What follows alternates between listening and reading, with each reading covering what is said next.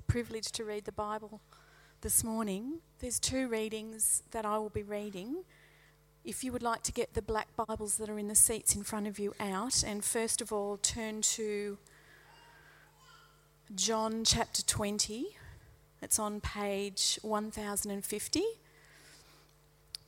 Put your finger there once you've found it.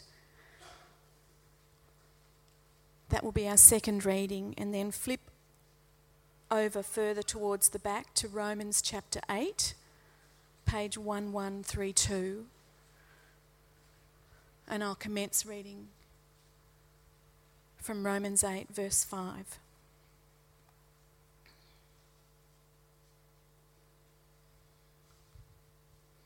So, from Romans 8, beginning at verse 5. Those who live according to the flesh have their minds set on what the flesh desires. But those who live in accordance with the Spirit have their minds set on what the Spirit desires. The minds governed by the flesh is death, but the mind governed by the Spirit is life and peace. The mind governed by the flesh is hostile to God it does not submit to God's law, nor can it do so. Those who are in the realm of the, of the flesh cannot please God.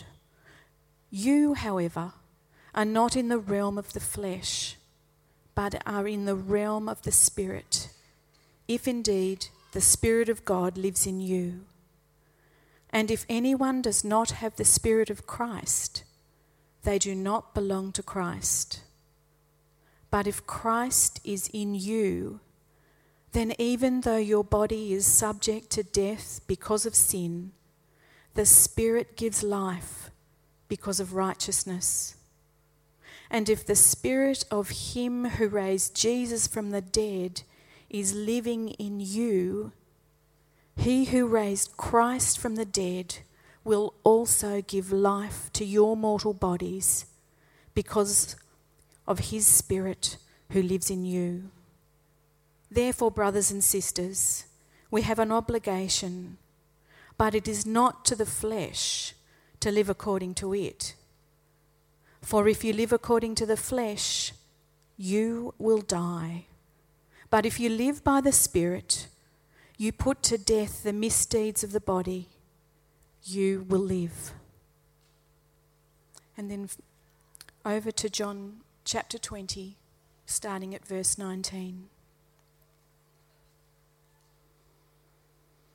On the evening of the first day of the week, when the disciples were together, with the doors locked for fear of the Jewish leaders, Jesus came and stood among them and said, Peace be with you.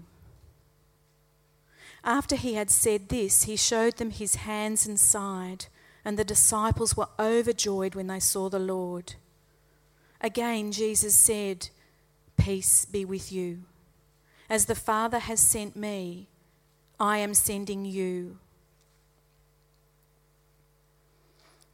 And with that, he breathed on them and said, Receive the Holy Spirit. If you forgive another anyone's sins, their sins are forgiven. If you do not forgive them, they are not forgiven. These are powerful words from our God.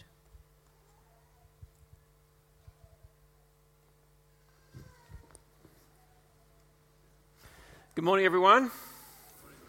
Great to see you here. Let me get myself organised. Let me just say, um, Ray Galea, who was here last week, mentioned that he'd written a book on Romans 8, which we have taken the title of the series from, and I've actually taken an illustration from. Uh, if you would like to get a copy of that book, just let us know on the Connect card. Uh, that that is the case. Uh, we'd love to get one to you. That'd be a wonderful thing. Um, I'll get some ordered the next week or two. So just let us know on the Connect cards. Let's pray. Father, we do thank you that we can be here. We thank you for your love that you are our Father. We thank you for the Lord Jesus who makes that possible by his death and resurrection. And we thank you this day for your Holy Spirit who opens our eyes and works in us so that we know you and can live for you. And we pray your Spirit would work powerfully in our hearts this day as we listen to your word in Jesus' name. Amen. Now, if you had read some of the material earlier, I wrote that this would be called the person, power, and presence of the Holy Spirit. I am going to speak on the Holy Spirit, but as I looked through this chapter that we're looking at today, uh, the thing that struck me was it's uh, the section at hand is really about transformed lives.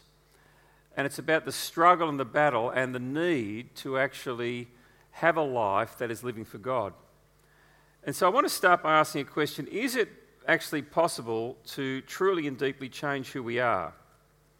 It's a very important question to ask. Now, you could make significant amounts of money in the world if you can back up the claim to change people's lives. Uh, the world is full of people who are offering the promise of a changed life. There's no doubt about that.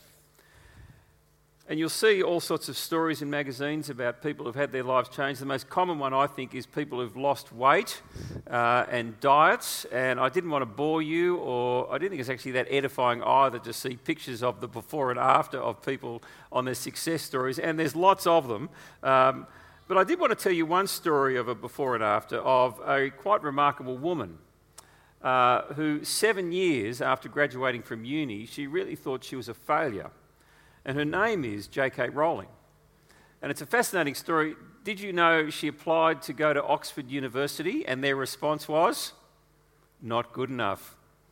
She was not accepted. She went to Exeter University. She graduated in 1986 with a BA. And seven years after she'd graduated, she described her life as being a failure. She had had a marriage that had failed a number of years and it had ended. She was jobless. She had a dependent child now. And she said it was quite liberating. Now, fascinating that she would say that. She said it actually liberated her to start writing. And she wrote what we now know as the famous book Harry Potter and the Philosopher's Stone. She'd been working on it for many years. Now, the interesting thing is, I think there's about 10 publishing houses she went to before she could get one that would publish it. Uh, the first run was so big, it was only 1,000 books. Now, by the time she's finished the series, seven books, four of the books are the four fastest books that have sold in history. Uh, she's personally worth over a billion dollars. The whole Harry Potter enterprise apparently is worth $15 billion. And it makes you realize you shouldn't give up on your life dreams. It's really an inspiring story of transformation. Now, is that what we're talking about today? Uh, that you've come in here and I'm going to promise to transform your life like that? Well, if that's what you're after, I'm very sorry to say you'll be disappointed. I actually want to talk about a more profound change. It's really about our hearts and who we are under God and the issues that we may struggle with. And I wonder this morning, as you come here, and if you were asked the question, what is it you most want to change in your life? What would it be? Now, no doubt for some of us, it may be the circumstances in our life. But I wonder if there's people here today who struggle with porn. I wonder if there's others who the issue that you struggle with is anger. Or maybe it's a critical spirit that just the way you look is always dark it's always critical. You can never see the bright side of life. I'm sure there'll be others here who actually your issue is you just can't say no. And what really drives you is the approval of others. You're what they call a people pleaser. Uh, it may be, and I'm sure there are people here who are like this, that you're a workaholic. You actually can't say no to work. It's what drives you, what gives you meaning, it defines you. And you can never turn off. I'm sure there's others the struggle you have is actually with substance dependence. It may be alcohol, it may be drugs. There'll be others, you're control freaks. You just have to control not just yourself, but everything in your life and those around you. Anxiety and fear. Perhaps it's greed, perhaps it's immorality.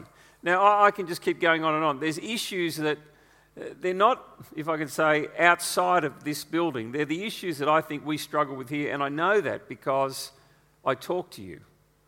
I hear the stories. And what I want to ask is it possible that in these issues, God can change us.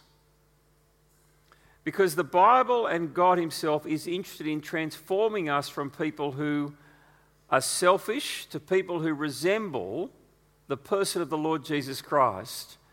And one of the things that is deep in my heart in terms of the vision for the ministry here as we grow God's church through the gospel is to make disciples who share Jesus' love, grace, and truth. That's what I want us to be known by. The love of God that comes from us, the truth of God that we speak to others, the grace of God that is so evident in our lives for how we've been changed. And I want to say three things today. Um, firstly, there's, um, oh, I've jumped ahead slightly. A condition we must acknowledge, a power we must embrace, and a relationship we must develop. And what we're going to look at is who we are and the way the Spirit of God, when we accept Christ, gives us a power to be able to have our lives changed. Well, let's look firstly. If you've got your Bibles there, do open up. We're at page 1, 1132, Romans 8. Uh, we're looking at verses 5 to 7. And the first thing that strikes me here is um, there's actually a condition that we've got to acknowledge about ourselves if we are to ever change. And it's a profound condition. It's what the Bible calls here the flesh. You see, um, when you think about yourselves, and these are the people I meet, people either think too highly of themselves or too low of themselves. Um, some don't struggle with self esteem. What they really have a struggle with, they often don't realise it, is pride. And you'll meet people like that. Uh, they're very confident, very proud of who they are, very high self esteem. And often they think too much of themselves. There's others who actually think too poorly of themselves and they struggle with self esteem. Uh, they don't think they've got much to offer and they're always worried about who they are. Well, is that what we're talking about? No, we're talking about something much deeper than that. We're talking about our very nature. We're talking about who we are under God. And as you read through this section, um, and Romans 8 in particular, mentioned many times, I think there's 12 uses of the word in Romans chapter 8, it's the word flesh. And that word can mean in the scriptures just literally our physical bodies, our flesh and bones. But here in Romans 8, what it's talking about is your very nature, the way you are orientated. And the word flesh here used by Paul literally means our rebellious human nature. It's our inclination, our uncontrollable desire to serve ourself and put ourselves first. And it's what drives us. And it's interesting, have a look at um, verses 5 to 7. It says, Those who live according to the flesh, in other words, their life is under the control of the flesh, they have their mind set on what the flesh desires. And there's almost this sense of separation in the way Paul is talking about people, that there's something within us that drives us. He says in verse 6 the mind governed by the flesh is death. And so the way we think about the world is governed by our nature. And we'd like to think that we're objective in the way we think, but the reality is we're not. We've got a nature that is sinful, it's inward bent, it's away from God, and it actually controls the way we think about life, which then controls how we live life. And what Paul says is very striking, it's very strong. Verse 7 the mind governed by the flesh, in other words, we're under the control of this nature of ours, is actually hostile to God. It does not submit to God's law, nor can it do so. Now, it's a very bleak picture of humanity that Paul is painting a picture of. It's saying you can't escape this nature that we have that keeps orientating away from God and inward towards ourselves. There's a story, and it's a true story, of a man that the preacher and writer Philip Jensen met at his church. I got the story from Ray's book just to uh, let you know, and I thought it's worth repeating. Philip was talking about the sinful nature of the flesh. And the man came and saw him after church and said that he thought his estimation of the human condition was too bleak. And one thing people will say is, but surely people do good in the world. Yes, well, people do do good things in the world. But that doesn't mean that the things we do, even when they're good, are not tainted by our sinful flesh. And what Paul is saying here, and you have a look particularly at verse 8, he says, Those who are in the realm of the flesh cannot please God.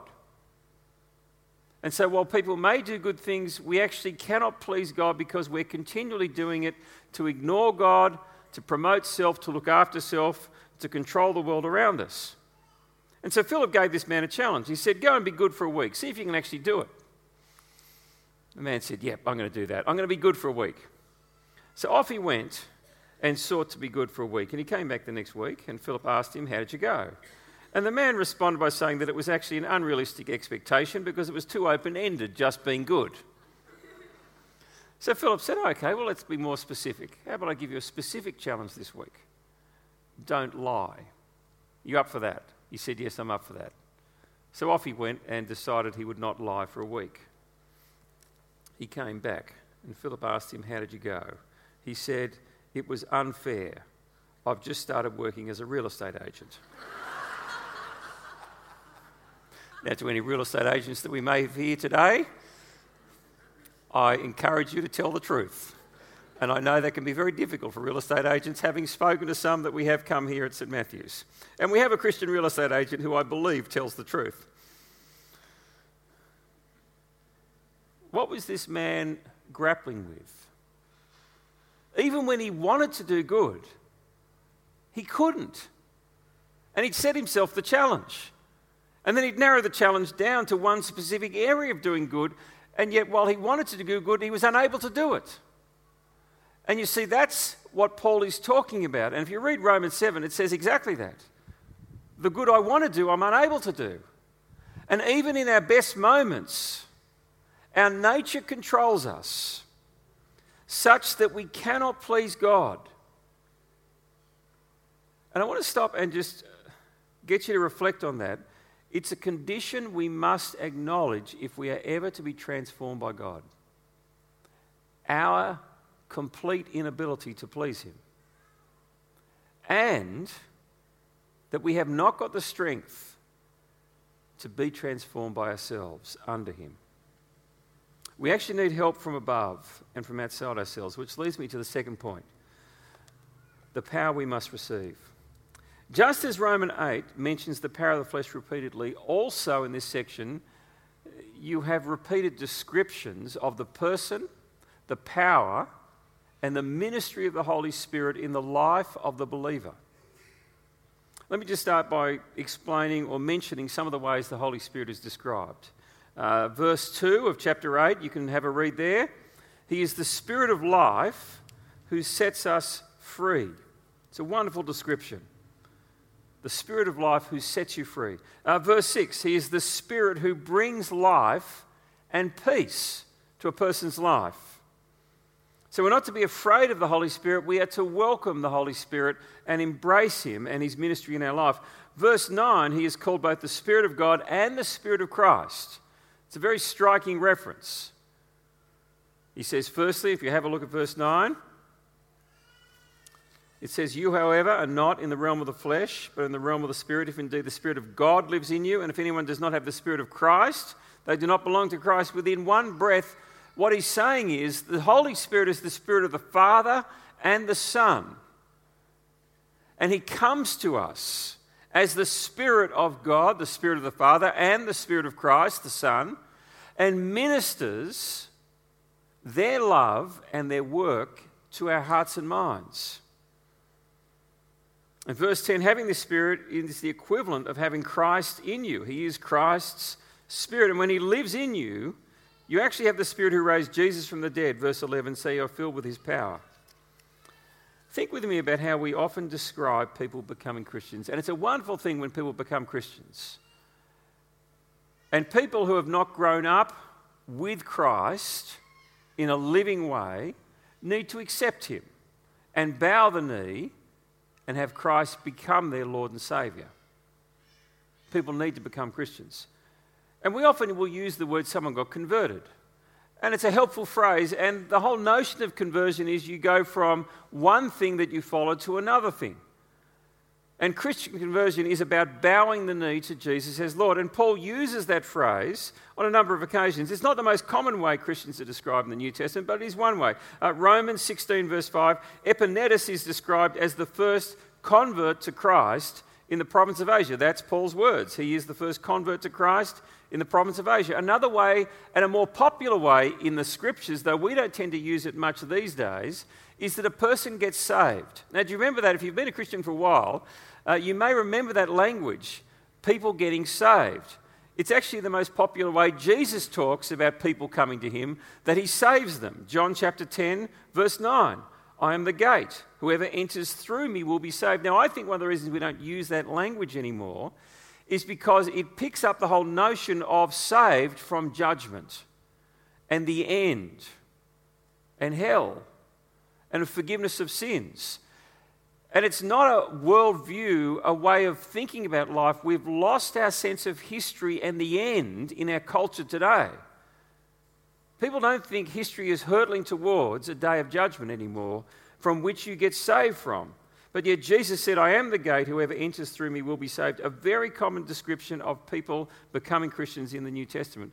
But a third way, and it was very popular in the 70s and 80s amongst the charismatics and Pentecostals, was that someone would be born again. Do you remember that time, that era? And you would hear people describing their conversion as being born again. And let me say, they're picking up the words of the Lord Jesus at this point, where he says, Very truly I tell you, no one can see the kingdom of God unless they are born again. It's a very helpful phrase to use today. People need to be converted they need their life orientation turned away from themselves to the Lord Jesus. They need to be saved from judgment and receive forgiveness of sins. But we need to be born again and have the Spirit of God transform us. And let me say, it's not one or the other, it's all three together. When you're converted, you are saved, and it's because you've been born again and the Spirit of God has entered your life. Have a look at verse 9. Let's just read it quite uh, slowly. You, however, are not in the realm of the flesh, but are in the realm of the Spirit. And he's talking to people who are Christians, who've accepted Christ. You're in the realm of the Spirit, if indeed the Spirit of God lives in you. In fact, if anyone does not have the Spirit of Christ, they do not belong to Christ. You cannot be a Christian without having the Spirit of God. In other words, you must be born again. And that is the gift of God to everyone who comes to the Lord Jesus. The Spirit of the Father, the Spirit of the Son comes and enters our life. If you are a Christian, you have the Holy Spirit. If you don't have the Holy Spirit, well, actually, you don't belong to Christ. It's very simple. Did you know? Uh, I often think there's a category of people, it's not often talked about, but they're what I'd call the almost Christians. Have you heard of them? The almost Christians? Um, they often look and sound a bit like Christians. In fact, often they sound very much like them. Uh, they often go to church, they're religious people, they even believe in God, but they're almost, they're not quite. You know what's not happened? They've never bowed the knee to Jesus as Lord. They've never been born again.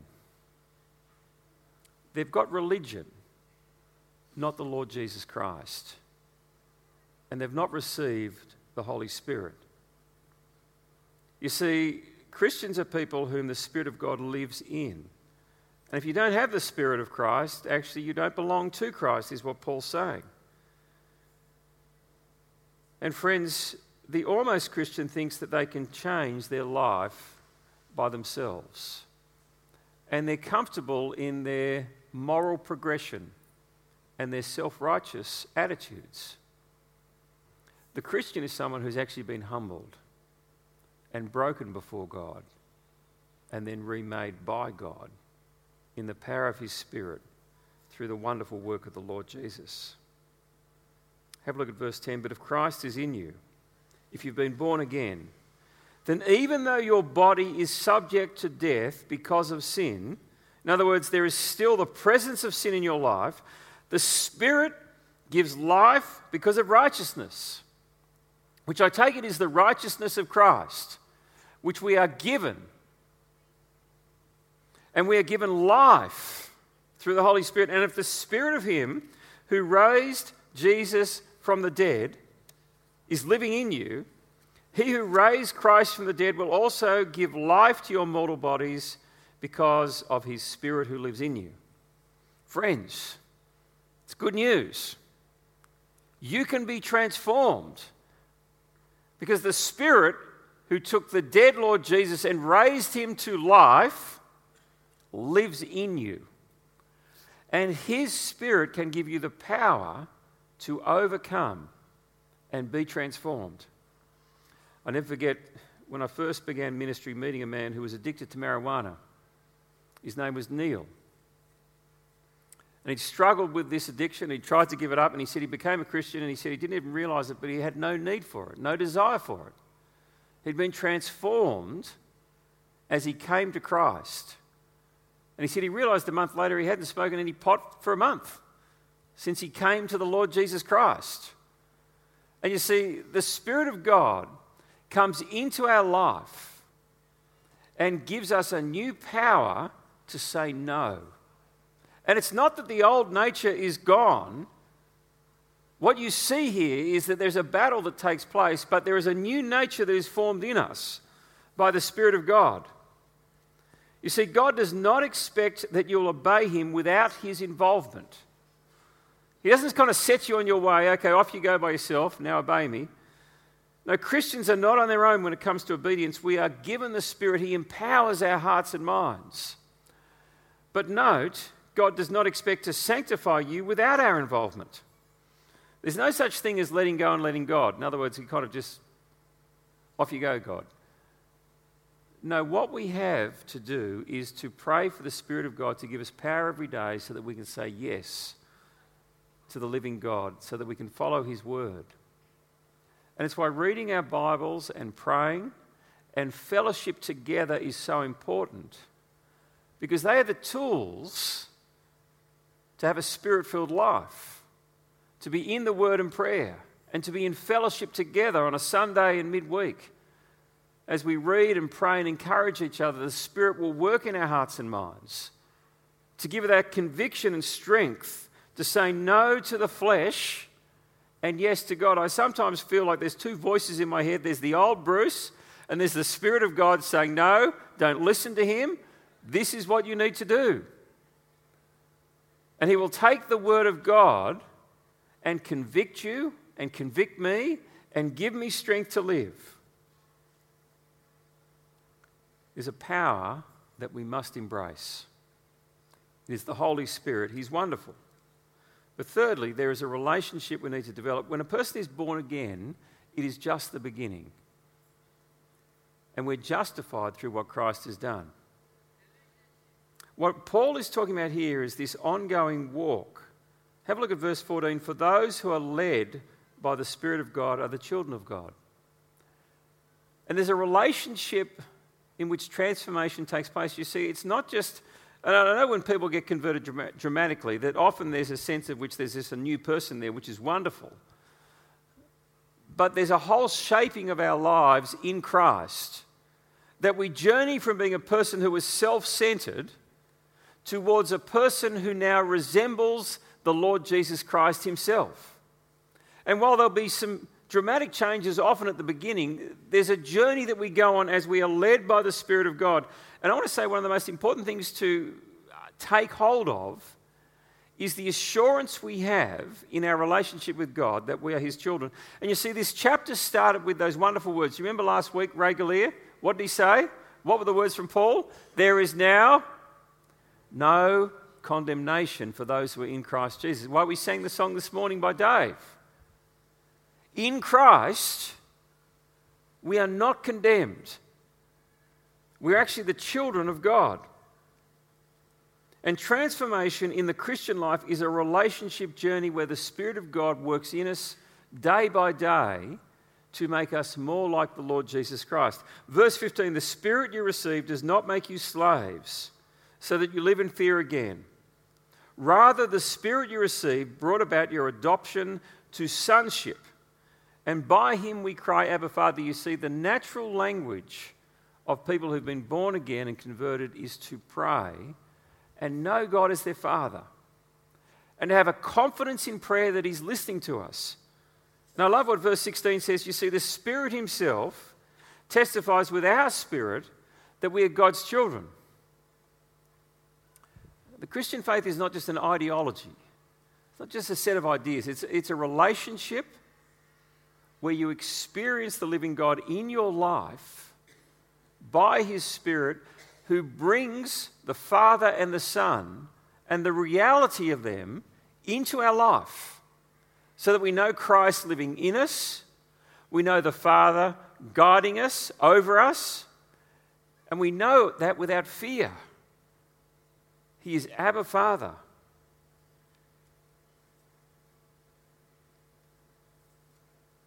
I want to just stop now and get us to think about where we are at. And I wonder this morning if there's people who are almost there. You're almost Christians. You've never received the Holy Spirit into your life. Well, the reason for that is you've never bowed the knee and accepted Christ as Lord over your life. And if that's you this morning, I would call you to bow the knee and accept Christ over you as Lord and Saviour. And pray that His Spirit will fill you and transform you.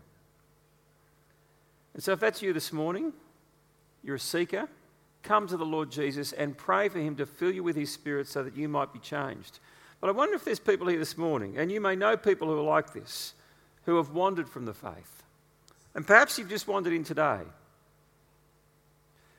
Friends, when you become a Christian, the Spirit of God does not leave you. Though what can happen is we can wander away and we can stray from serving and following Christ.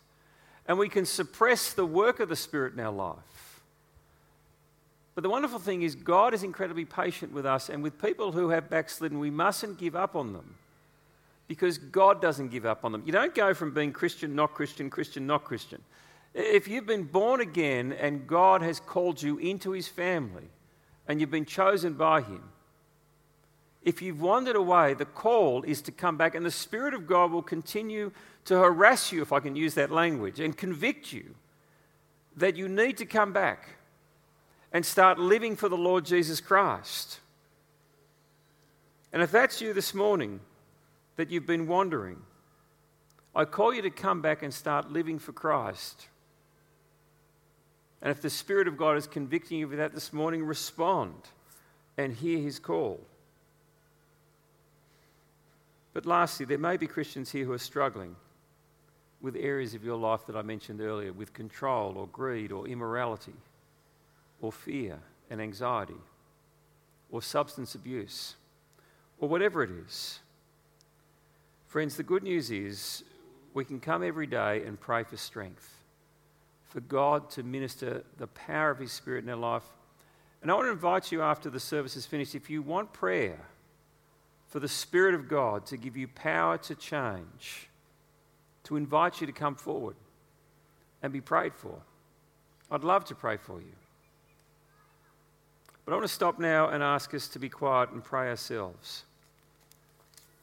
And so I'm just going to give us a moment to be quiet and to pray and for us individually to seek God and pray for His Spirit to fill our hearts so that Christ might be Lord, so that we might be transformed, so that we might know the joy of knowing God and the assurance of being His children. Let us come and pray right now.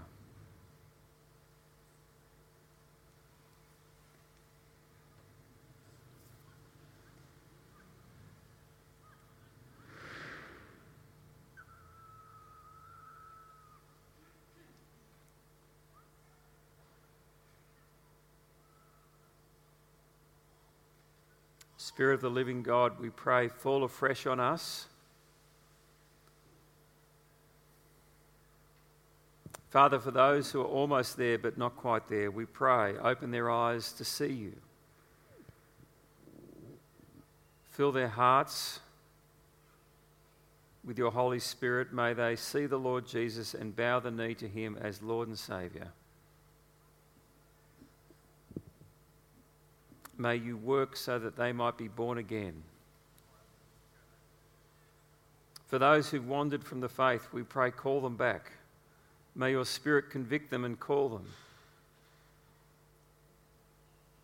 And may they bow the knee once again and live with Jesus as their Lord. And for those of us who are struggling with besetting sins, with fears, with doubts, I pray, Father, that you would minister your Spirit powerfully in their lives so that they would know a new strength, a new hope, a new life, a new assurance, a new conviction. And that you would give them the strength and the power to say no and to live for you and to know your peace and comfort in their lives, we pray in Jesus' name. Amen. Friends, we're going to finish with a song. It's our collection song. You can put your Connect cards in that'd be great. But if you would like prayer for the Holy Spirit to be at work in your life, please do come forward at the end of the service. We'd love to pray for you.